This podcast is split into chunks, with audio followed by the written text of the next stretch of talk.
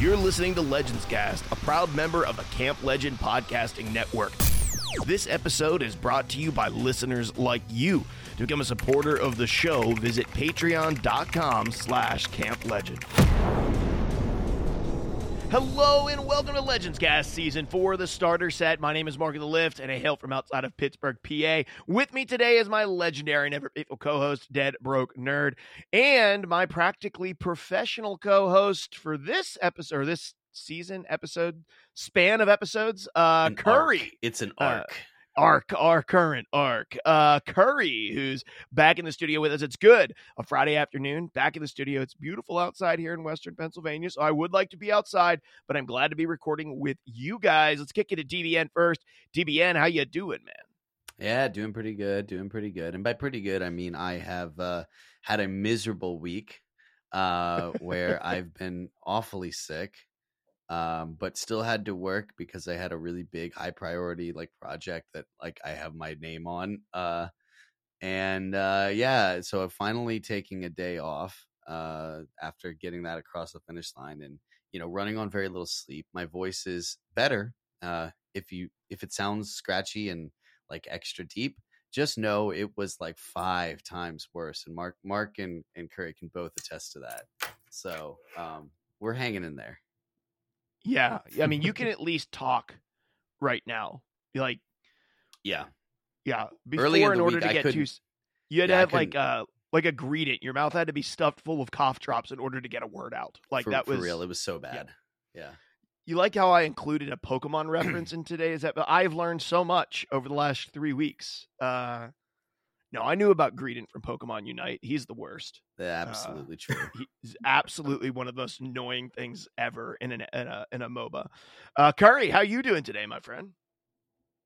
I'm doing good. I'm doing good. Uh, thankfully, I had time to come and record this episode with you guys. I wasn't sure if I was going to actually, um, but being able to sit down and get this done, talk about some cards. I'm looking forward to it. Week outside of that's not too stressful. Today just happens to be a busy day. So Which means that currently Curry is logged in and muted on a work meeting, and uh, nobody in the Microsoft Teams call can figure out why he won't unmute while he's talking throughout this episode. um, but he is present uh, at, in in two places at once right and now. accounted for. Yeah, yep. Yeah, you know, uh, in the in the work from home, the digital life uh, that we live in now, the post twenty twenty work workspace. Uh, you can. You guys remember seeing all of those videos during COVID of a guy who would be like riding a dirt bike, but he had like a green screen attached to his neck and uh like a laptop sitting on his front handlebars, and it, would- Yeah. be like in a work meeting, but out on a dirt bike. Those were actually pretty funny. Those Oh yeah. I actually really enjoyed. I thought they were hilarious. there have been some recent ones. There was some either like a senator or some legislator that got busted for doing a work meeting while he was driving, and the meeting was about a bill related to distracted driving. Oh no. No, The irony. way. Got him. Ouch. Big ouch. Well, uh, today we're going to be talking and doing our deep dive into Pokemon. I think so far the first two episodes we've been pretty optimistic and taking a look. And honestly, I I I remember before we started recording these episodes, DBN messaged me and said, "What in the heck are we talking about for four weeks?" And I was like, I genuinely have no idea. Like, is there four weeks worth of content on this game in terms of a new player experience? Because it just felt like you logged in, got some decks, played those decks, now you can't do anything. And I have been pleasantly surprised by I, I would say this. I knew that Snap was going to be great. I knew that Inscryption was going to be deep. I felt like Duelyst 2 was going to be intriguing because of the uniqueness of it. When we came Yeah. to Pokemon, I genuinely did not I'm not saying it's my level of enjoyment with the game. I'm not saying I'm so surprised at how much I enjoy the game. I am surprised at how intrigued I have been uh, with the game throughout the course of this month. I feel like I've been on highs and lows with it for a month uh, almost now. That makes sense. Yeah. That Yeah. definitely makes sense. Yeah, there's moments where it's like I don't ever want to boot this thing up again, and then there's moments where I'm like, this is really fun. I'm really liking this. Uh, and and it feels like every couple of days it flip flops for me, which is a very weird experience with card games. But it has been really fun. So we're going to take a bit of a deep dive. uh, today on my stream, I did a conver- I did a conversation where I looked at every single card that came out in Scarlet and Violet, and I basically said which from every category, from each type of Pokemon, uh, each type of trainer, um, and there was no like new. There was just some holographic energies that were released in this. So there was no unique energies. Um, I did like what is how many cards in this are not pack filler. So I actually have a list of how many cards, in my personal, very limited opinion, are what I would consider to be pack filler, and how many cards are not pack filler. That was actually something that I was a little surprised by too, and we can get into that in this episode. But with how much we have to talk about, I really don't want to spend a ton of time um, meandering about. I'm sure you've been playing Oinkologne, o- Oinkalon, Oink, Oinkalone, yeah. Oinkalone, Oinkalone, and I and I've been playing Leafeon this week, uh, and Spidops, and I I'm still very much enjoying that off meta deck. Uh, still really really cool. And Curry has sent us a Snorlax deck that prevents your opponent from ever retreating and m- locks them down into a 40 minute game until they run out of cards. So that might be next on my list. And it looks like a cheap deck. Awful. It, it tries to expedite it a little bit. Oh, okay, so it does it does try to mill them. And I think you said on my stream today, Curry, and I quote, I like mill decks. Is that I, I'm a sucker for it. I know. In Hearthstone, I loved Mill Rogue. oh my goodness. Um, you're That you're was a the bad I, worst. I person. liked Yeah. Maokai and Runeterra. I don't yeah, like you're a you bad anymore. person. you're not. I was, I was I did. I didn't realize that I was hanging out with a cultist or something here. Um, Right. Cthulhu was Uh, cooler than those people. oh yes, yes, gosh. yep. Well, I you know, the Cthulhu decks. Those I was a sucker for the Cthulhu decks. Back in like high school. Oh, the Cthulhu decks. I mean, come on, it's it's the best memories of Hearthstone. Am I Yeah, right? that was the that was my favorite set. I loved all the the Yeah. old gods and that. That was fun. honestly, I think Old Gods wasn't just my favorite set. It's like one of the spots that I would identify as the pinnacle of card gaming. Period for me. Um, Uh, yeah, I mean, maybe it's close. Uh, for at least for me, I think that was the best. S- Like the the pa- couple packs on either side of Whispers uh, was maybe like the best Hearthstone's ever been and ever will be probably. Yeah, yeah. I Let's don't know. real. Yogg Saron was simultaneously the best and worst card. Ever I loved it, any man. I I loved it. It got it got crazy by the end of that rotation, admittedly, but like when it first dropped, it was kind of memey, and like the best ways to play it were not like like not not every class or, or faction could even play it. Um, If I Mhm. remember correctly, like I used to love it with Hunter and just rocking all the Hunter secrets and then dropping Yogg Saron. That's a good time. Yeah. I mean, that's what we're talking about. But I would argue that the worst card was not Yogg Saron. It was Shudderwock that came shortly Oh, after that. Well, no, that was like a year later. Yeah, that was like trying to replicate the fun of Yogg Saron with like consistency. it was controlled Yogg Saron. Yeah. Made it more fun. Made it more fun for the user and worse for their Yeah. opponent. Yeah. Oh, jeez, awful. Um, yeah, I was a I was a N'Zoth player, me Oh personally. yeah, Like, and oh, for okay. priest uh, and Oh. warrior could play N'Zoth. Oh, that was so. I played it in Paladin too. Paladin. Oh, did you? N'Zoth was Yeah, I loved it. as I loved Res Priest. Like that was so fun.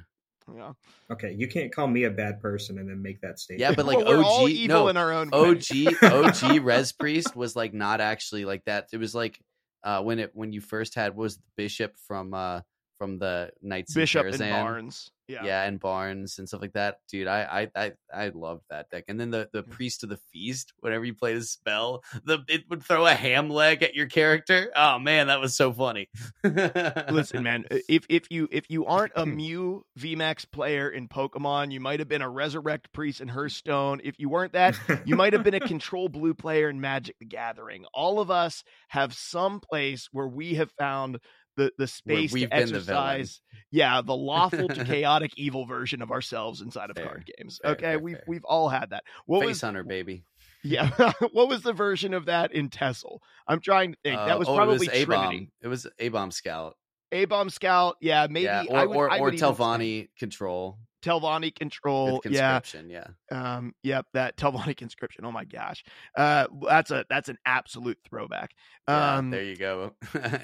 Well, we we didn't want to spend a ton of time not you know bantering, but then we did. Um, so we're going to talk about Pokemon, and this is going to be our episode that's really taking the deep dive and letting you know our honest opinions. I think next week what we're going to try to do is try to get together and play against one another a little bit, and then maybe try to get together and play a standard version of like that new format that's uh, Mhm. like the other format, and just give that a try, and then have a closing conversation around Pokemon, wrap it up and put a bow on it. But this week we're gonna gut it. So uh DBN, let I'm gonna I'm gonna take the knife and I'm gonna put it into your hands and let you start talking about what you like, didn't like, highs, lows, deep dive into Pokemon. Yeah, sure, sure, sure. You know what's crazy is um I so I I guess I need to start with what I like and what I like is hard to pin down. And I don't mean that in such a way that like I I there's nothing I like. I don't mean that. But it's the it's the little moments of the game that I find particularly intriguing uh in terms of just seeing a seeing a cool play that wasn't obvious right and Mm. saying oh like i could actually search for this one card which will then actually buy me an out you know on this next turn and i, I was like i play I, i've been playing uh oinkalone and also dondozo and tatsugiri uh which are like the fish friends the little the big giant whale and then the little tiny uh sushi fish Yeah, they're on my Um, list of not pack filler. They're like yeah they're really ha- fun happy to open them on my list of happy to open them cards. So Yeah, that deck is really, really, really fun, and it's all single uh, prize cards. So it's like you the games are a little bit longer, which is that we'll get to that. But that's one of my biggest complaints is when the game is there's no back and forth. It's just like it's over uh, in like a couple turns. But um, what I was getting at is I think that there's a lot of moments in the game that I'm like, wow, that was cool. Wow, that was fun.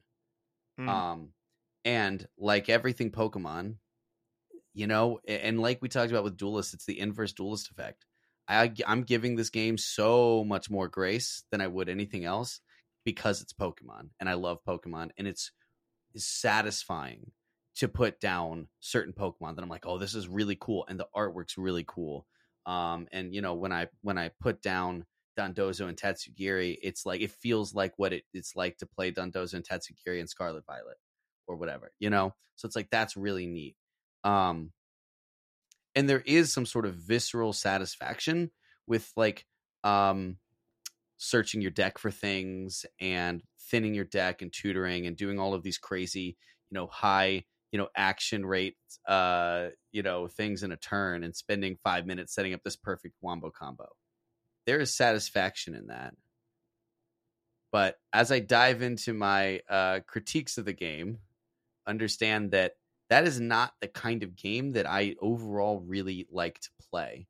Um, Sure. And I've got a few, few, you know, sort of points here, and and Curry and I have kind of, uh, you know, talked about some of them. I think Curry disagrees with one or two of them, and I'm really interested to to get into that. Um, so let me pull up my list here. I'm trying to find my. Oh yeah, so I have three sort of big critiques of the general game mechanics, and these are like I try not to get overly specific, um, uh, although I'm sure we will at some point. But these are like larger issues I have with the um, the game design as a whole, especially in contrast to what is out there on the market competing with it, right? And that's maybe the thing you have to keep in mind. This game, similar to um, you know Magic the Gathering, and and before that, Legend of the Five Rings. Uh, well, actually, Legend was after Magic, but Legend of the Five Rings is currently dead. But it went like twenty plus years, right? Those games, as much as we love them and we think of them fondly, they, they have been um, on the market upon. for so long that there's a lot of functions within them that are existing there. I believe only for tradition's sake. Mm. And some of those I think that I want to sort of start talking about is certain components of these cards, like weaknesses and resistances. Um, you know, the way that they do energies and retreat costs. These concepts I think are in the game because when the game came out at first, it was you know, not going to say it was a magic clone, but it was very similar to magic in the idea that you had to run all these energies. The energies fuel your cards, just like lands fuel your cards in magic. Um, and it was a different way of it was it was, you know, unique at that point in time in the '90s, right? And now we've evolved to see other forms of games find ways to do resource systems, especially in the digital realm, that don't rely on an actual physical card. Um, it started with Versus System when that came out in like the I want to say like like either the late 90s like 99 or like early 2000s like 2000 through 2003 somewhere in there Versus System came out. And Versus System did an interesting thing whereby similar to Hearthstone you have a scaling mana per turn system, but to represent that because it was all physical cards, you would take um, your spells slash trainers um, and you could Hmm. put them down in front of you and you could flip them uh, and they, they would be put down like a mana crystal but you could play them from your what's called your resource row and uniquely they had a whole branch of, of cards called locations which you could only flip if it was placed as a resource but the, the downside to playing them as those resources they wouldn't go to the grave so if you had a card that pulled a Platos back from the grave but you'd put it in your resource row well you know You you had to yeah. put something down and if you put a character card down in your resource row well you couldn't bring it into play unless it had the keyword that let you do that and so they found a ways to make it such that you know these cards like energies and lands were not like you know either dead uh if you have too many of them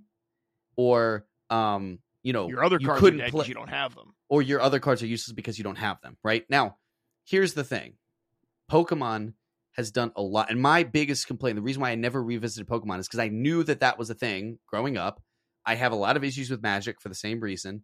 So I never came back to Pokemon because I was like, it's got an energy system that I think is outdated and flawed, and I don't want to. I don't want to dive, into it. Now, what I was surprised about, the energies are not as big of a problem, but that's because they've sort of backdoored a solution uh, in terms of making Pokemon's abilities and making trainers such that they solve for the energy problem by tutoring energy out, cheating energy out, um, which in a turn I find creates some of the most unbalanced decks. The decks that can bring out two, three, four energy a turn are the ones that rise to the top of the format. So I guess starting off, or maybe our discussion, we can maybe look at weaknesses, resistances, and retreat costs in a minute. Although I think retreat cost is uniquely tied to this discussion of energy, right? Mm. I uh, my claim here is that I think the energy system at this point, compared to other examples of resource systems, is flawed and outdated. And I, I, it, they've solved for it so that you don't brick super often, like sometimes you do in Magic. But I still think it's an issue, and I still think it's definitely inelegant.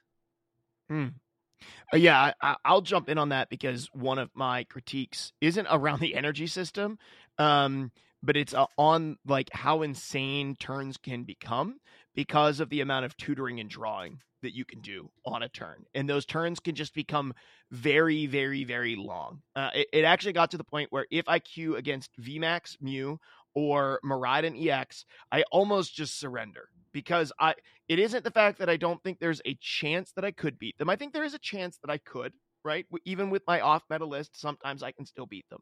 Um, even though it's so interesting because I've dealt so much with retreat cost because Spidops is, you know, basically dealing with retreat cost.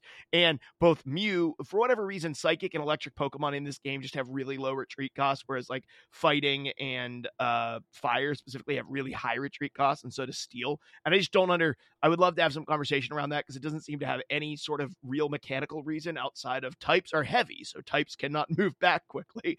Um, electricity is fast, so it is easy to send back to a Pokeball. Um, but I, I, so we could, well, we can kind of get into that. But yes, I think one of the problems for me has been I, I actually do enjoy what you're talking about, DV, and those micro moments where you found that you made it work. Right, you put the pieces together of the puzzle, puzzle. and it's Yep. it's really rewarding. Like you figured out how to because you tutor so much in this game. Like and that is very unlike any other card game, right? Like there's a reason why Diabolic Tutor in Magic the Gathering, two mana, look for any card in your deck, is restricted in every format and is very, very strong in almost all of them, right? Because it's a tutor and there's not many. It's why Vampiric Tutor, extremely strong inside of Magic the Gathering, or was for years anyway. I don't know what it's like right now. And so the fact that there are tons of items that tutor, Pokemon that tutor, um, trainers and supporters that tutor, um, is just like it, it. They are overcoming the energy issue, right? But it makes turns sometimes specific decks very very long. It might make games quicker, but it makes turns long. And sometimes I'm just like, I just don't want to watch you draw 20 cards. I'll just surrender and queue up again into somebody who isn't going to draw 20 cards and take a 15 minute turn. I'm just not interested in it. And I know that's exaggerated. It's not actually a 15 minute turn, but on my side, it does feel like that sometimes. And I think, you know, there's nothing more disheartening than you see them play out all of their cards and then play a a professor's instinct or whatever it is and draw seven new cards and start all over again and you're like oh my gosh okay. Well they're not ending their turn anytime soon. And i think that is uh, a little difficult for me. Curry I, would love to have some insight from you though as someone who's played the game for a long time. You've probably seen it evolve from slow pace you'll evolve a pokemon every turn to cheating evolves cheating draw cheating energy cheating summons everything around that to just really increase the pace of the game in terms of ending it quickly and working around that energy issue?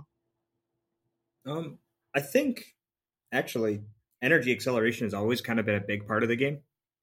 You've used to have things where if you went all the way back to even the very first base set of the game, there was a Blastoise card that could rain dance and put down as much water energy as you wanted to on your water Pokemon.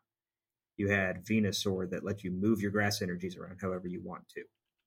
So I think the the and part of the reason for that is that unlike games where you have a mana system, when you commit an energy, you're committing it to a specific card and it's gone from the rest of your cards for the most part. Like if you attach a basic energy to your Miraidon, unless you have some other external effect to move it, it's there.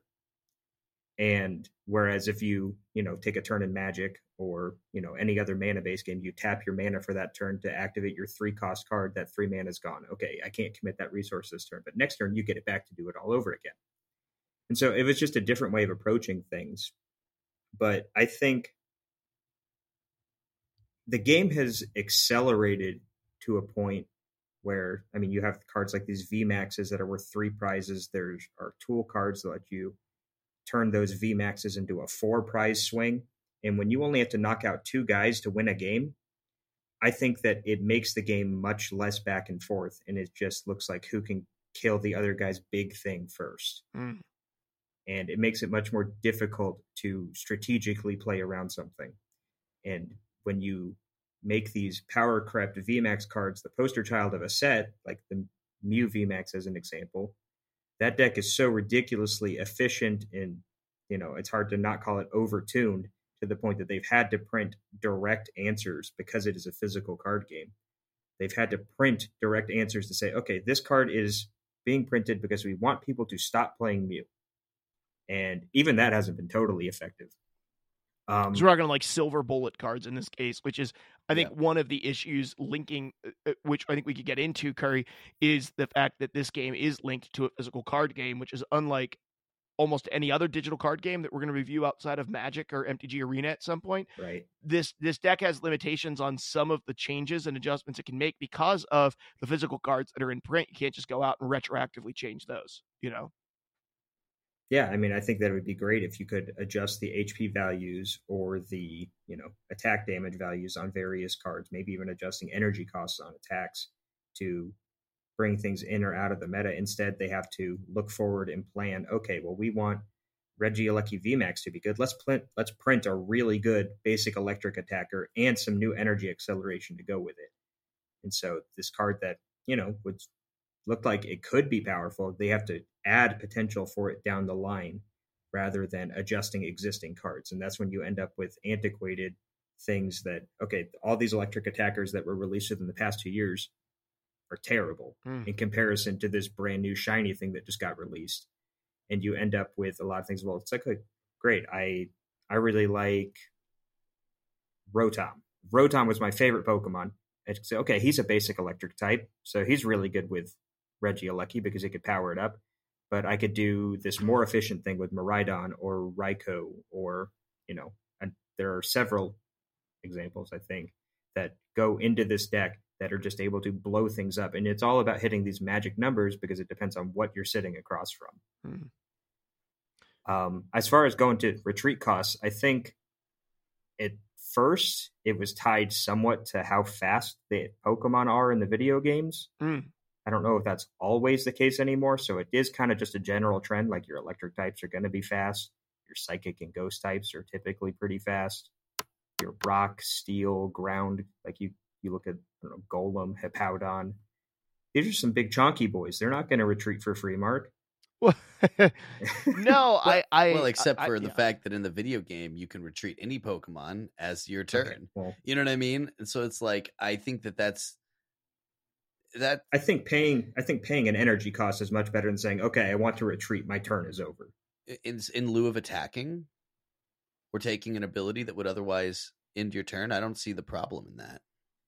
Right? So, so you're saying what you're saying, DBN is in. I have the choice on my turn Yeah. to either make an attack or retreat, and if I play a, a a switch or something, this is like a trainer card that I've used that will allow me to retreat and still make an attack in that turn. Exactly. Yeah, yeah, yeah. Like I, I just feel like the the system, especially because you have all of this, you know, and again, I think I think at the end of the day, what we what we're coming down to is we're making excuses for a flawed resource system whereby so like I, I hear what you're saying about like um, you know, attaching the difference between attaching energies to Pokemon versus like lands that you tap and you get back every return I think that that is an interesting component on in terms of like connecting to the Pokemon lore because it's effectively saying I'm taking time to train this Pokemon. I think that's that's perfectly fine. My issue comes down to the fact that you are not able to attach anything as an energy. I personally can envision a I, am not saying you could add it to the game today. I'm but I'm saying like, you know, if you reworked the game and you said, "Okay, we're going to wipe the game, we're going to do a new reworked version of the game uh, starting with this set where you could take a given card, turn it upside down, and equip it, and it's going to be the value of whatever. Let's say a Charmander counts for a fire energy or something like that. Yeah, I, I think I, I think it's interesting to continue that conversation in you and I can't curry, but I think that um I, I was thinking through like what does retreat cost look like because it has seemed to be almost random, right? So I'm looking at Regieleki VMAX, right? And I don't see a lot of differences between Regieleki VMAX and any other VMAX Pokemon, right? In terms of power level, has over 300 health, has pretty strong attacks, has a very good ability. It's good in the back lane. It's not bad in the front. It's a good VMAX period, right? And then you mm-hmm. compare that to other Pokemon, let's say, that are also a VMAX. And let's just say I've been playing this a lot. Leafeon VMAX, for example, right? Leafeon VMAX has two pretty strong attacks, doesn't have an ability, but that's kind of okay because its V version does.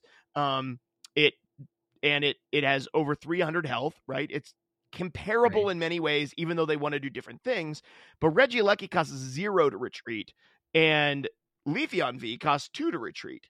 And it's like I don't understand the comp- like I see other Pokemon of the same type and the same relative power level um, that cost about, but they have different retreat costs, and I'm like I can't figure out why. Like, and maybe that's just stupidity on my part. Maybe maybe there's something that I'm missing, but I've just struggled to figure out like why why is there a difference in retreat cost like why isn't Well- there uh, the dbn your suggestion's good or or a standardized version of it right that I- just says to retreat anything costs an energy or discarding two cards from your hand or something like that I think the issue I have too is that they want by by putting the retreat costs in, they're allowing you to basically do what you could do with a switch anyways, which is retreat, bring someone else up, and attack. The problem is, of course, you can only play one energy per turn. So the mechanic is, of course, inherently favoring decks that can cheat energy, which thus again continues to warp the uh the power of certain mechanics around cheating energy out, right? And so if you cheat energy out, uh, you're already getting a leg up in terms of like resource acceleration towards getting your big attacks online. And more than that, you're also able to have increased mobility and agility in terms of like, okay, I see I need to switch this thing back because let's say I had to put a I had to put a backliner in my front row be- at the beginning of the game because it was the only basic Pokemon I had in my hand, right? And I need to figure out a way to get it to the back so that I can bring forward my Oinkologne or whatever, right? Or to protect my or to protect my Greedent and put my Greedent in the back, so or not Greedent, uh, Skwovet, so that my Skwovet can do silly, degenerate uh, card drawing shenanigans, right?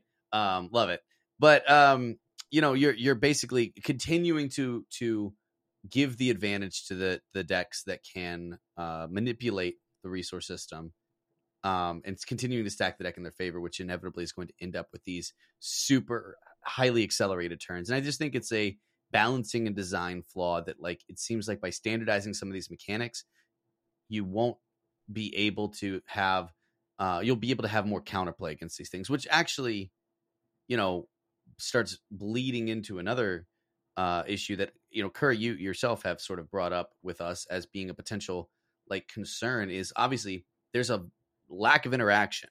Now, not just because you can't play anything on your opponent's turn, like a like a counter spell or you know something in um, you know an interrupt or anything that you might get like in Runeterra or Magic or whatever.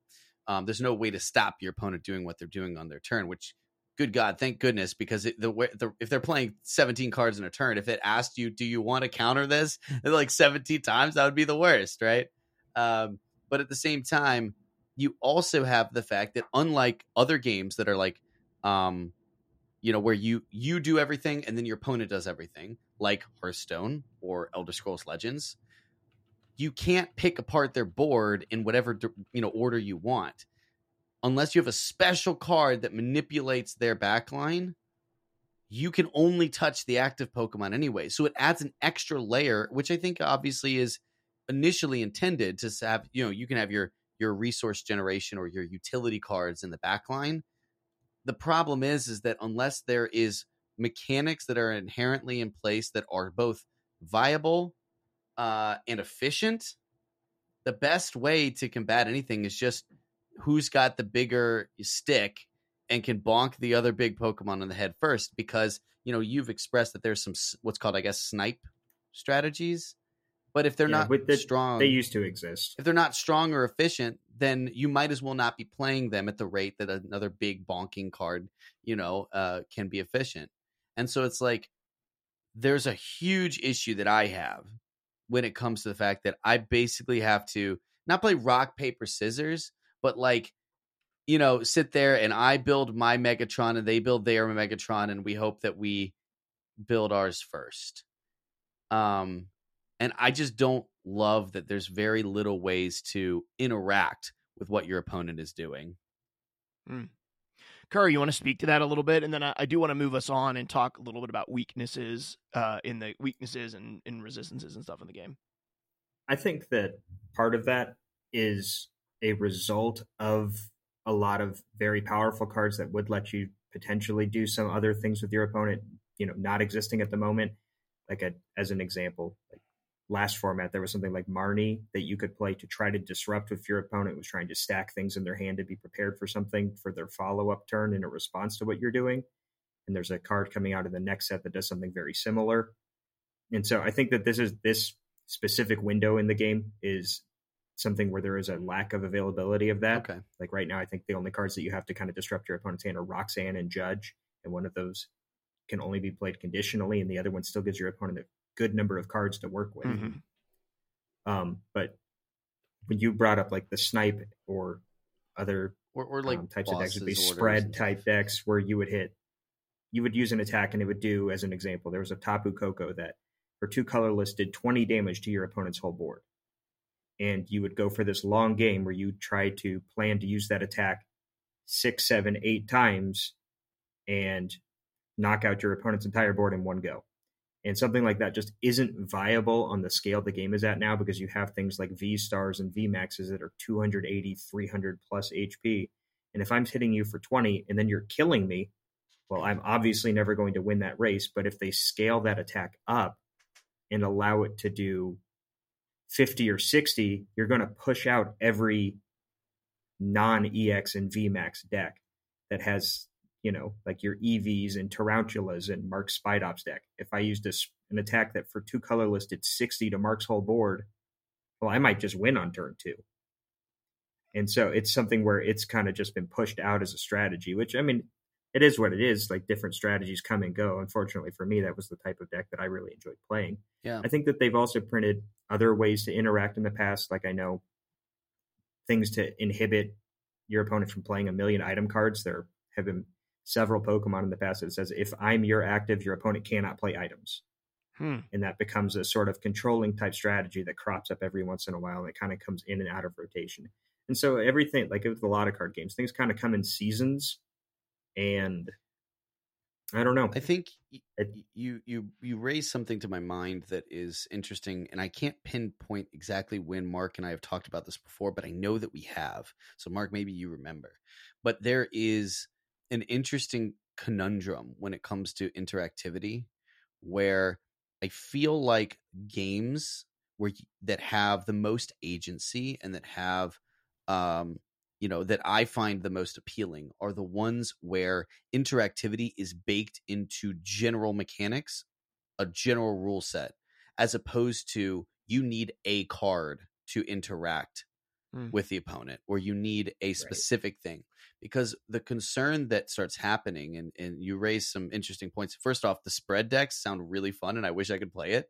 I've also been like really interested in poison. I love poison mechanics in a lot of games, but you know the fact that maybe this is something you know I I wonder if maybe if poison stuck around on your bench, maybe that would make it a little bit more compelling. You know, if they if if you know, and I know that's not how it works in in the Pokemon TCG or the Pokemon mainline games, where yeah, it stays poison, but it sits on your bench and doesn't take damage while your uh, active is out. Mhm. But like, what if it did? You know what I mean? Like that could be a really interesting way to break up some of these, you know, um, you know, quick retreating these big guys that sit up front and then oh, okay, I'm just going to send them back and then bring them back up with switch and clear the poison or whatever. I don't know. You you told me poison was bad, so I was just bringing that up. I was like, well, why is poison bad? And it sounds like that's part of it. Um, but uh, when you don't have interaction baked into the core mechanics, you start getting into these situations where you need this silver bullet card or you need the card that is specifically teched against something else. And when you get into this Right. battle where it's like especially especially in a game that's so heavy on searches and tutoring, you start basically going, well, I need a one of for this type of deck and I need a one of for that type of deck. And it Yep. loses the organic nature of like I need to outplay my opponent through the base mechanics, and instead I need to find the card you know that is that my opponent's kryptonite in my deck. And if I don't find the kryptonite card, I lose. And if I do find the kryptonite card, is it really that I was good, or is it just that I was prepared? yeah it's one of those things right where games like this do i i think and, and it's the longer a game is out the bigger the card pool is right the game does start becoming a little bit about like am i winning or losing in deck building um, before we actually got to playing the game which i think buys in a little bit to weaknesses and resistances because Mhm. um there's certainly some of that, right? Like really interesting. I was on stream the other day. I'm playing a grass deck, right? Everything in my deck is grass type. I queued into an Arcanine EX fire deck. And to be fair, I won that game. I think that my opponent misplayed horrendously, but I won that game. Um, I just got to like manipulate the stuff with my trainers and my bosses just perfectly and ended up, you know, he didn't get the opportunity to to fire anything up. I could kill everything as he was putting energy on it. That being said, I felt it it was like at a point where it's like, well, I lost this game before I started this game. And in most most scenarios where my opponent doesn't misplay and I don't draw perfectly, that is probably it, it's probably a 80% loss for me, right? I probably have like a 20% chance to actually win that game, which is a, a pretty low win chance in the grand scheme of things. Because it's very polarized, but it's not polarized because of the cards that are actually in my deck. It's polarized because of these resistances and weaknesses. And that has felt that's felt very weird to me. Like that feels like something more than retreat cost that's very archaic, right? It made sense at one point, but I don't really it's everything that's printed in the very bottom bar of the card that I don't understand why it's there still. Um and so I mean maybe you can speak a little bit more to this because you had mentioned a couple of things about like why you feel like well this deck is strong specifically because it diversifies its weaknesses or this deck is not strong because it's specifically like you know fighting decks aren't good right now why because mew and guardy ex are very good and which means all fighting is weak psychic and so they're kind of Right. screwed um so t- speak to that a little bit I mean, there are some types that get a little bit of diversity, like fighting as an example. Some of, because it encompasses multiple types from the video games, they'll carry over what that Pokemon would be weak to in the game. So there are some fighting types that are weak to grass, but or water, and then some of them are just weak to psychic. But it depends on like when you have a pushed power card, like for the most recent set, the Miraidon deck, that's become really popular. In addition to being able to power itself up to blow things up regardless of weakness, if you came in with your Gyarados EX deck, well, they don't need to put anything on their board. They just get three energies on their Miraidon and they knock your Gyarados out. And it's something where, I mean, I, I have to imagine that there's some level of balancing or intended balancing in the card design with the damage numbers that are allotted to these cards Mm. and what weaknesses are assigned to them when they do have the potential to have multiple options. But I know we've actually had a time in the game's history where weakness was not immediate double damage. And there were cards that would be like, okay, the like there was a Piplup that it was weak to lightning, but it only took plus 10. And then its evolution took plus 20. And then the big Empoleon took plus 30. And games would be a bit more of a bit like drawn out back and forth instead of, okay, well, your lightning guy hit me, so I just died. Mm. And I think in a lot of ways that would probably be better. I think I would like to see a system where you used that for non rule box cards or non EXs, non V cards, and then the Vs and V maxes I think should retain double weakness. Oh, that's I think there should be a, a there should be a drawback to using something that typically has a very powerful ability or attack. Yeah, which would draw you in a little bit more. There'd be another reason, right, to draw you in to be playing decks that are non V, non V Max, non V Star, Right. non EX. Although I will say this one of the things that I really like about Scarlet and Violet specifically is that EX still requires you to evolve up to it. Oh yeah, Um, been loving think that's EX versus excellent. V. yeah, EX is great. I actually really like EX. The only EX card I don't like is Miraidon. It has nothing to do with the fact that it's EX. It has to do with the fact that it has a free two piece tutor that can tutor itself and tutor again. It's ridiculous. I Yeah. do not like that. I think that is I think that honestly out of everything that I've seen so far, I think that card is one of the poorest designed cards that I've seen in Pokemon it's so in my time playing. Um Yeah, I think it. Well, it should have had a, a line on it that said "Search your deck for two basic Lightning Pokemon, excluding Miraidon EX," and I think then it would probably be a lot healthier. or end your turn after you do it. Like I don't mind if you I tutor like for those two as long as Yeah. your turn ends. I like the ones that allow you to do something powerful, but instead of in lieu of attacking or in lieu of you know, and this is where I wish they'd add retreating to this, where it's like you know, let me just retreat for free, but I don't get to attack, and it makes the setup turns more interesting and dynamic too. I don't know, whatever. I'll get off my soapbox on that. But well, I, do think say- that's interesting. I, I think your idea is a cool idea. So I, I want to point out that I didn't think of it that way of like in lieu of attacking, you can retreat and then get rid of all retreat costs. But I think that it, I, I, it is a cool idea in terms of a solution. That's a big brain. and unfortunately, like I, I know it, it wouldn't work on the online client just because the retreat costs are baked into the code, but I think it'd be an interesting thing to try in a tabletop version of the game Mhm. Well, I think and see how it actually feels. uh, you know, obviously you can't do it in here, but the thing about a game like this, right, is we're talking, and then let I'm going to move on to a couple of things that I enjoyed before Yeah. we're out of time.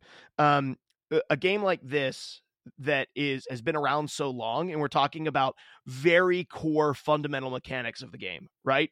Energies, retreat costs, weaknesses, resistances. These aren't going away. Like we can talk about them till we're blue in the face, but as long as Pokemon continues to progress the way that it does, they're never going away. So my my thought was like, and I wanted to I wanted to toss this your way, Curry, because I think I know what DBN and I I have an idea about what we would do.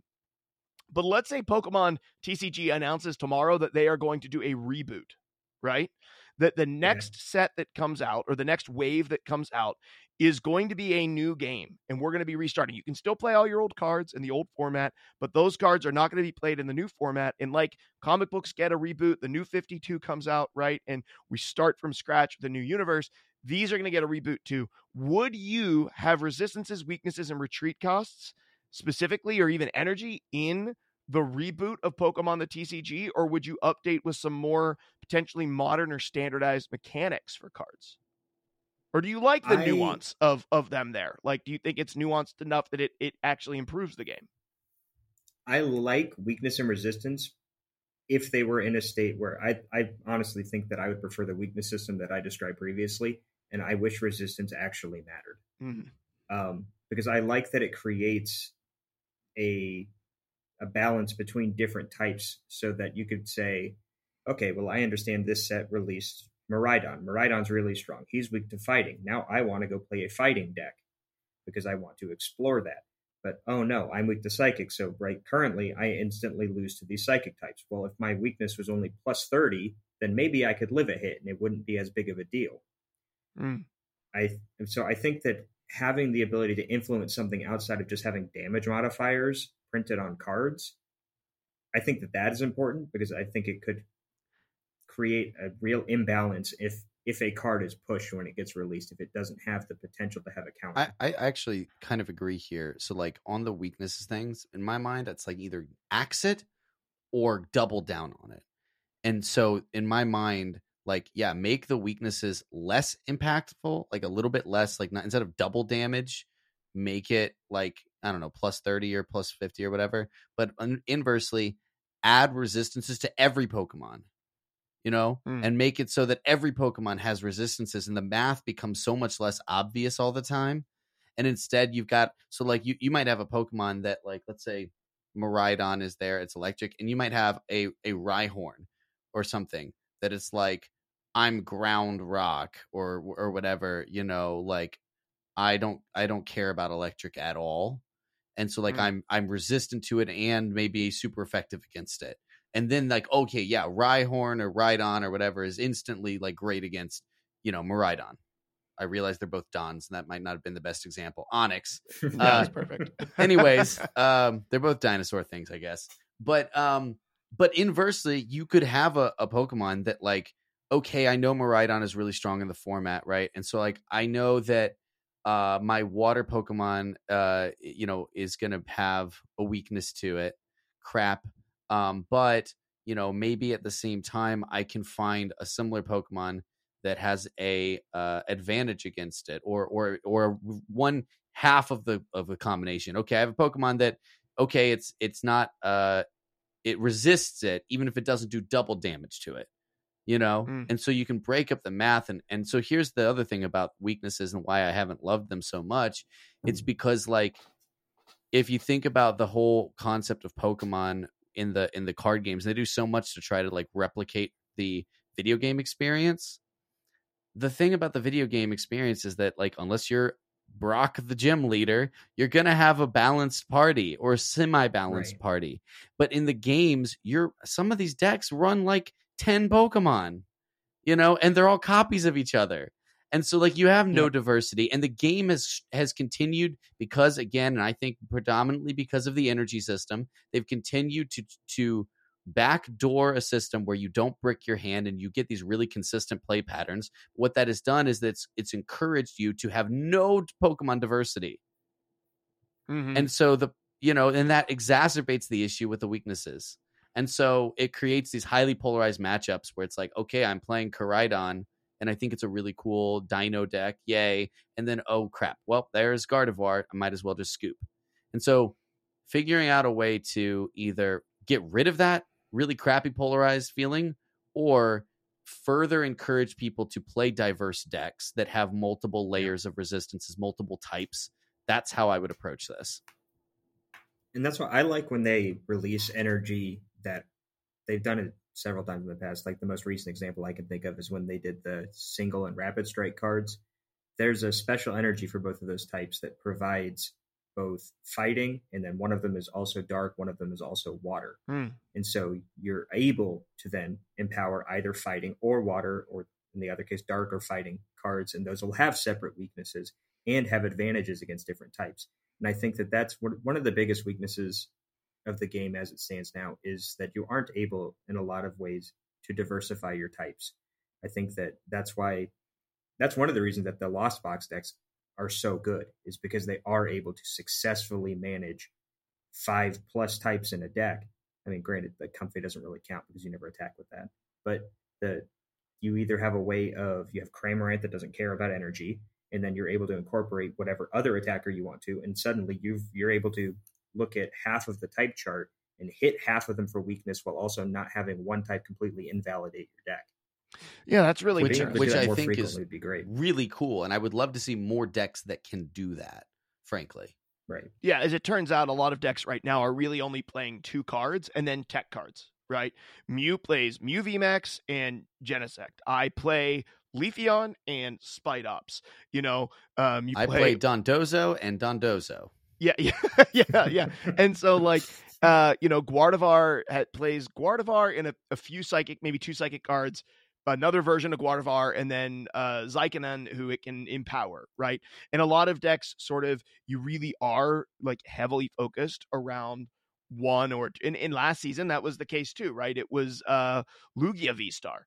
Um, and it was like, okay, you're really only playing Lugia V Star and then things that make it work and tech cards to prevent your weaknesses. And you don't really have that many weaknesses, which made that deck very good. Um, and so I I do agree with that. I want to tap on uh, the shoulder of a couple of things that I enjoy, and I do like this. I mean, I appreciate you, Curry, kind of saying if if we did a reset I think that weaknesses are a nuanced enough part that if it was tweaked and remodeled, it's actually a good mechanic and it actually adds a layer of nuance and enjoyability to um like deck building and right. diversifying your deck. It just right now it's not. Right? Today it's maybe isn't doing exactly what it was intended to do. Um but in the right yeah, context, no. it very likely could. And I love that idea of like dual energy types. I think that is another way to encourage, um, you know, deck.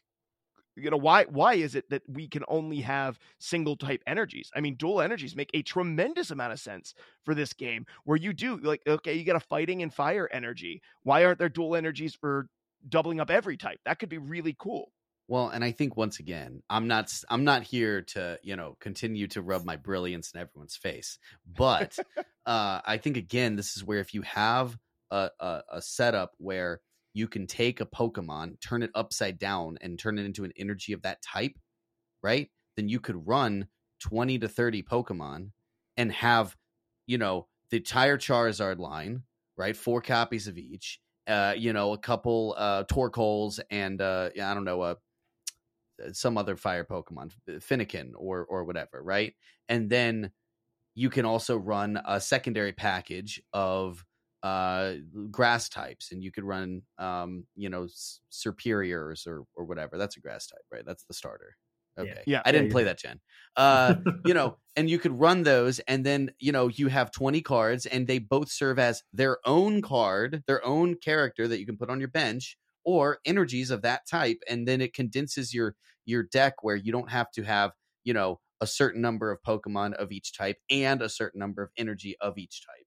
And i think that like again you know if i were to do it all over again that's how i would do it. But i'm well, done to, to, talking about this yeah, hypothetical I, world that doesn't exist I think there are ways if they wanted to keep the mechanic of energy and they like that leveling up or training up your Pokemon that you could. I think of even like uh, unique mechanics like we saw inside of uh, uh, what's the spooky game that we played? Um, Inscription. Inscryption, Inscryption, where you had two decks, right? One was basically a piece of fuel, a squirrel to fuel your oh, other yeah, cards. And I think it, you know, what if you had a deck where you had, you know, uh, 45 cards that was your Pokemon deck. And then you also chose an energy deck that went with it. And each turn you got to choose to draw off your Pokemon deck or draw off your energy deck. You know, like that way you could guarantee that I'm going to get energies. I'm not saying that is the most nuanced or the most elegant way to do it. I'm just saying if you wanted to keep the energy thing, I think there's room to explore cool ideas that go beyond just uh, pulling from the main deck and I'm obviously the idea that I just came up with is just off the top of my head. It could be wrong, but um, so let me hit a couple of things that I, I I really have liked, things I don't like. I don't love the gap between decks that are uh really really strong and decks that aren't really strong. Um, I think that the gap between um the decks that are in the top tier, maybe Miraidon, Mew, and Guardy EX right now, and the decks that are not top tier is too drastic. I I you know I I I don't feel great about that. Um, I don't love how long turns are. Weaknesses do feel outdated to me, but I, I liked what you've had to say. Ghost type hurt. No ghost type hurts my heart. As a person who loves ghost types, um, that is a personal attack against me, and I don't feel validated or represented well. Um, I I actually really so some of the stuff I like. I actually really love and enjoyed the deck building way more than I thought I was going to. I feel like I've not only taken the shell of a Leafeon deck, but I have made it my own, explored and found new cards, and I found stuff that works for ladder that has actually been an extremely rewarding process for me. Um, and I actually like the interaction of energies as the game is now. Um, I understand the workaround for it. Um, I thought it was going to be a bigger problem than what it was for me, and I I'm not saying it didn't create another problem. I'm just agreeing with DBN in the fact that energy bricking hasn't been an issue in any of the decks that I've played. So that hasn't felt too bad.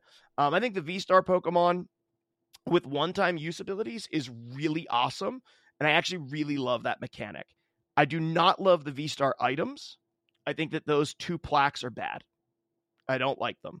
Um, I just the added tutor or whatever I don't think is particularly great um, for the game in my opinion. I've used it in almost every deck that I've played, but I don't love it.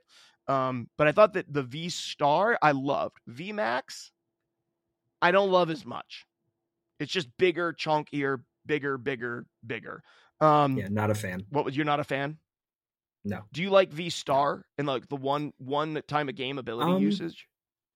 Yes, because I l- I also like the fact that all of the V star. I mean, V maxes are evolutions as well, but it's literally just bigger, and I have more attacks. I think the V stars, like you said, with either the V star powers or the V star attacks, it's either a conditional thing or because you can only use it one time a game, you actually have a decision point in your game of when you want to use it and what it's for, Mm-hmm. and that creates like there's some skill expression in that decision and I think that that's awesome. That's great for the game, and it. I also like that it's an evolution, and instead of just having like Genesect EX is one of the most egregious cards that they've ever printed in this game, and it should not exist. Yes, Um, I agree with that. I, I agree with that. if that. that was, if it was on an evolution, like if that was on a VMAX and it had that ability, then I think it would be more tolerable. Honestly, Hmm. like if I had to now include eight cards in my deck for this to work, and I had to then draw into it, let it sit on my bench for a turn, then evolve it, you know, it wouldn't be as bad. So I think, I mean, I don't. I the other thing I don't like about VMAX is that I just I I wish the game was. I mean, you know, this is like a back in my day boomer sort of scenario, but back in my day, we played decks that were primarily one prize attackers, and you would have a couple of EX cards. So your opponent is still probably knocking out five or six, in some rare instances, four of your Pokemon to win a game. And I feel like most games you play in modern Pokemon, you knock out anywhere from two to three. to th- two to three, and very rarely four. So it's just been pushed up and been accelerated to the point that you can't really play slower strategies now Mm-hmm. and that's kind of unfortunate because I think the you know the longer a game goes, the more opportunity somebody has to Flip it. prove that they've yeah well it's, you have a, a better opportunity to prove that you know what you're doing, or it creates an opportunity for you to make an error and then suddenly you you've reached a scenario that you can learn something new and improve yourself in the game from that position. Yeah. my my my problem with some of those top decks, especially the ones that have like a million actions in their first turn, i- i- it's and we. I think I told you this, told this to you, Curry, but Mark would know some of the problems it, with um uh, in Tessel where there was really strong combo deck. It was actually very low skill because you could just run a like uh, you just pl- go off of a script. You literally somebody typed up on Reddit, here's how to play Abomination Scout step by step. Follow these steps and you'll win like 70%, 70 to 80% of your games. Yep. And uh you, you you don't have to be good at the game, you don't have to be nuanced, you don't have to look at decision trees. You just follow the script. And I'm not saying it's that bad, but like for some of these decks, like Mew V Star or Mew Mew Mew, ah, Mew VMAX, I guess it is. Uh, yeah, it's gross because and I played it and played against it plenty, and and I think Uh, Miraidon feels a little like that at times too, where it's like follow the script, Absolutely. and by the end of if you follow the script, by the end of turn one or turn two, you'll have a character that attacks for several hundred damage, and just keep pressing that. Yep, absolutely. And I'll say this too. The last thing I'd say is I actually really like the trainer cards. I think trainer cards are really great in the game. And I love that you can only play one supporter a turn. I think that limitation is super cool. I like I love that. And I love that you have to be really selective with how many you put in your deck because of that. You also have to be really selective about which one you want to play. I, I've gotten into a lot of situations where it's like, I really want a hand of seven new cards, but I don't actually want to discard this other trainer card in my hand. I Yeah. really want to play this one first. And I I found that to be really cool. The flip side of that is I do not love that you can play unlimited items. I wish you had a limit on how many items you could play in a round. I wish you could play three or five items in a round. I think three would probably be the sweet spot for me. I think sometimes the turns that have extended really, really far aren't actually because they've played a ton of Pokemon or a ton of energy, triggered a ton of abilities. It's because they've had a bajillion items. Um, and they've just played item, item, item, item, item, item, item. And I would love to see there be a limit on the number of items that you're able to play in a singular round um, and then you know put a little tracker on the on the board for it. And I think that that would make items feel a little bit more. Um, you'd have to be more selective in them, and I think you would have to be more careful with which ones you play in a given turn. And I think that would create more opportunity for both interaction and decision making that doesn't really exist right now. Like right now, the only decisions that you're really making is what card am I going to dis what cards am I going to discard with Ultra Ball. Other than that, you just play all your items. I'm sure that this has broken the game from time to time, so I, I'm well aware that Curry will probably come in and immediately say, "Yeah, we tried that; it sucked." But here's the thing: I also kind of wish that there were cards, more cards that disrupted the math, um, on you know the opponents uh, or the char- the Pokemon attacking back and forth. More things like choice band or whatever it's called, choice.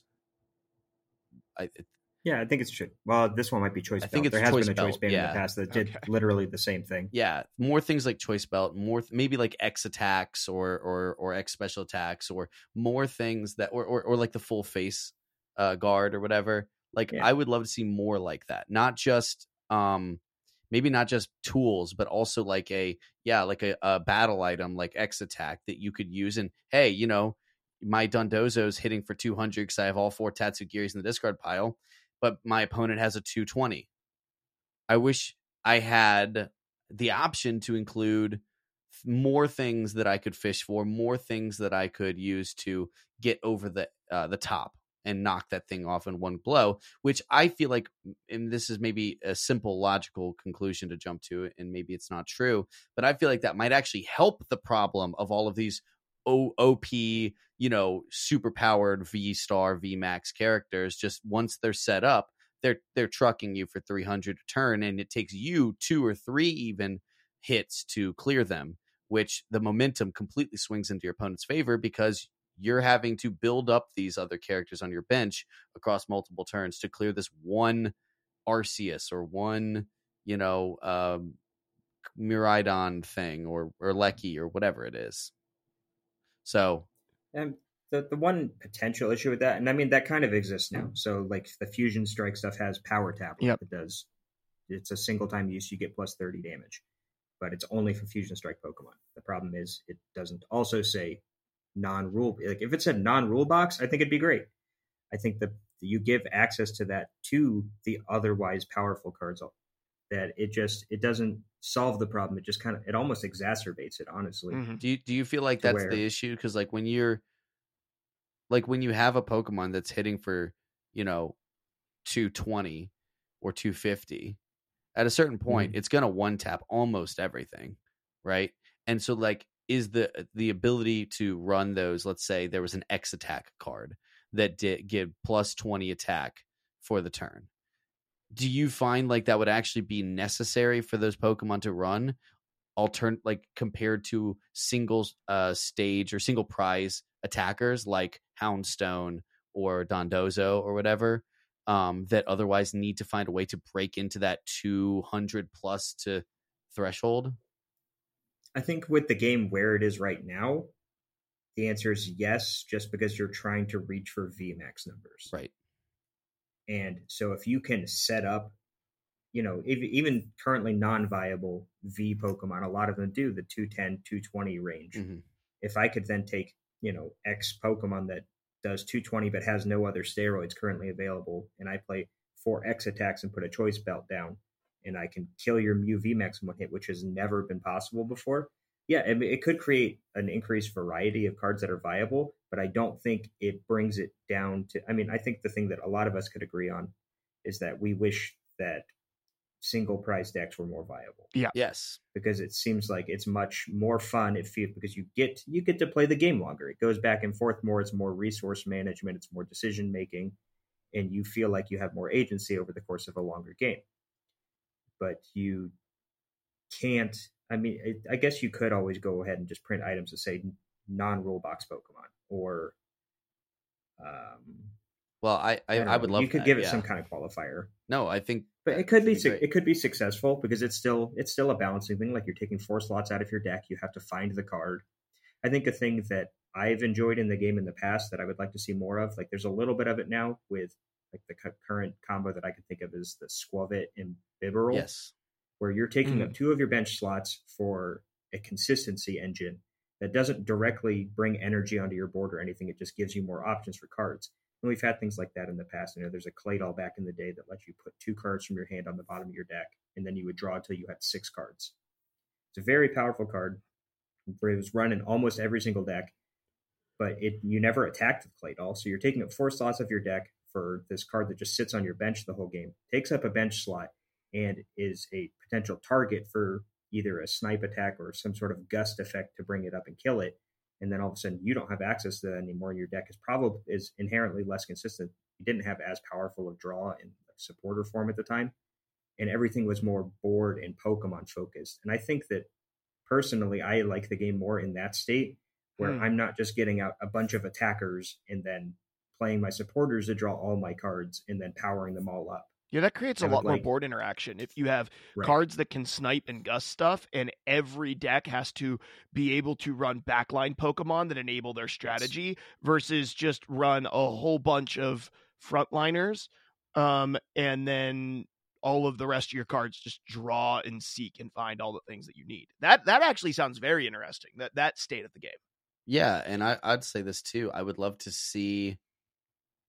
I don't love boss's orders, but I acknowledge that boss's orders is a necessity. Yeah. I- I- it is absolutely a necessity, but I don't like that it's a necessity. And I would love to instead, yeah, see those spread damages, snipes, uh, or or or or more Pokemon that would have additional effects like a gust that would do you know 50 damage and your opponent has to switch you know and see Yeah. those be the primary movers and shakers of messing up your opponent's retreating ability and ability to to manage their board and keep their backline engines on the backline um and if if the game existed in that state i think i would be a a, a lot more excited about it uh compared to where it is right now But I like some of those ideas. Like, uh, I mean, think of this. Think of electric generator. If it said, look at the top five cards and attach up to two basic electric to benched electric Pokemon that are not V, VMAX, V Star, or EX. Like, if it was non rule box, then it this would be a really powerful card for electric decks that want to run single prize card cards, right? and it That'd would be very cool. It'd be cool to see items that are like, hey, if you're playing V, VMAX, EX, whatever, you can feel feel free. Um, but the most powerful cards to enable strategies in some in, in many cases are going to be limited. You're not going to have access to a lot of the cards that are really powerful um, in terms of items. And a lot of the item cards go not towards equipping your VV max whatever, but they actually go towards equipping your single tar- your single prize Pokemon. And I think that could be a really interesting thought. Um, I want to go over real quickly. I did go through all the cards today, and out of the 165 Pokemon that were released in Scarlet and Violet, I found 64 of them, in my opinion, to not be pack filler. They were either good cards or niche and could be fun to build around, right? I consider like Drifblim in the set to be one of those cards that's like, this isn't great, but it would be interesting to build around because it's a single prize Pokemon and it does a cool thing and can snipe backlines, right? Um, so that means there, in my opinion, there was 101 Pokemon in back filler, in pack filler in this set. Um, maybe I'm wrong about that. I'm probably am. I don't think I'm super wrong about that. If I'm, if anything, I was a little too generous, maybe.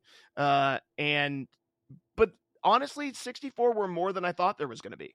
Um, in One, one note though, yes, I, I don't think the total set number also includes alternate arts of cards. So I'm not sure what the oh, number of cards is if you remove those. Okay, so I just went in and I just searched. I could be wrong about that. I just searched for uh, show me all cards from Scarlet and Violet, and Right. when it came up with Pokemon, it came up with uh, I had 100 and 165 different ones to pick from. So And I think Maybe that I'm when they about that. filter though, like I don't think it comes up with that number. I think it, you filter by alt arts by scrolling through them, right? yeah, I think so. Okay. I think so. Okay. And then there is 32 trainer cards, and I found 17 of them to be good. Like you would be happy to open up this trainer card in a pack. Um, seven items, five trainers, two stadiums, three tools. 15 out of the 32 or 17 out of the 32 are good, leaving 15 as pack filler. That's not too bad. Um, as the breakdown, I found nine grass to be good, six fire to be good, which was pretty good because there's very few fire, six water, which was pretty bad, nine electric, but those are very good. Um, 10 psychic. There's actually a lot of uh, Pokemon in the psychic category, five fighting. Um, if you wanted to play poison and try to run Toxicroak EX, which I know it's not good, but if you were trying to, um, actually they're almost all viable. I, I think I had like 11 out of 12. Um, two in steel, there's not many steel, and not and six in neutral. Um, so just you know, quick little breakdown of as I went through it, what I found to be viable. I was actually pleasantly surprised by that number. I felt like there was actually more cards that I didn't realize existed and I kind of liked that actually did things that I didn't expect. Um, in a world where everything is VV Max, EEX, whatever, um, maybe not as many are viable as I'd like to think they are, but I did see a lot of cards like, oh, that'd be kind of fun to build around. Oh, I'd like to build around that. Um, I didn't expect to have that experience as much as I did. So that was good. I, I felt like that for me anyway. I felt like it was there was more in there to explore than I thought there was going to be to explore. I really felt like this was going to release, and I would go through this and be like, oh, yeah, Miraidon and God of Gardevoir, and uh, for me personally, Spidops. There's three cards. Congratulations. um, an electric generator. There was more than I thought, so that was good.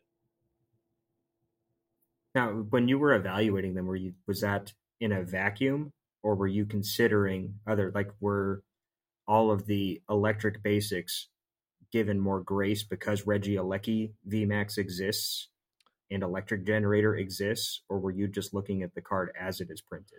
Um, I am gonna go look at electric to for an example. Um, I think that I really I did try. I thought about it in terms of not in a vacuum, but like where would this fit in? Um, because Okay. uh, some of them were kind of like a vacuum. Some of the ones that I just hadn't seen played, but like Miraidon EX is really good. I think it's I think it's really good either way, right? Like I don't I don't think there's a world where it's super bad. Um but I definitely took in like electric generator as a factor. Like that card exists, so some of these electric cards are more viable currently. Right. Okay. Yeah. And uh, you know, I'm not I'm not perfect in my evaluation of stuff for sure. Um it did make me uh, jealous that you have two Toxicroak EX, uh, Ian. I did Yeah, get jealous of that. I kind of need to figure out how to build a deck that makes it useful. Um, well, there's a but- Muk in this set that the opponents do not recover from special conditions when they evolve or devolve. oh, So- that's really cool. So there's a Muk in this that it's a you know stage one, but it actually stops them from recovering from your poison, um, which is really cool. And then um, uh, there's also once during your turn, you can switch out your opponent's active Pokemon to the bench, which is and they choose a new one, but it's like a half gust with this like Mastiff Dark Dog that's pretty cool. And then there's a snake that does um 180 damage. It's a one prize that does 180 damage if your opponent's Pokemon is poisoned um so I have to mess And with that. Yeah.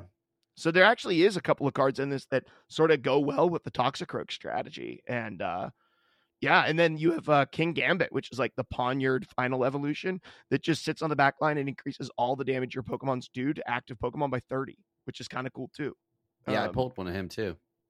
Yeah, Yeah, I've pulled four of those, and I've been trying to find some way to make it work, but it's just too slow. set setting up a stage two that sits in the back is very difficult. Yeah. Just because you know you're commit, you have to commit a lot of resources in deck building to do that. If you wanted to play like three Pawniard, two Bisharp, and three Kingambit, and then a couple of rare candies, or even you know at minimum you're probably looking at six or nine cards, depending on how many Kingambits you think you need to math out on your board for it to be effective Yeah. and then that just takes away from a lot of other things. I ended up looking at the deck that I, I tried to build this last night actually, and I ended up just eventually taking the Kingambits out of the deck and being sad about it, but realizing that I could be more efficient doing something else. Mm. And it, it's weird. I feel like it would be cool if there was a Pawniard that did something really powerful that could just be augmented with it.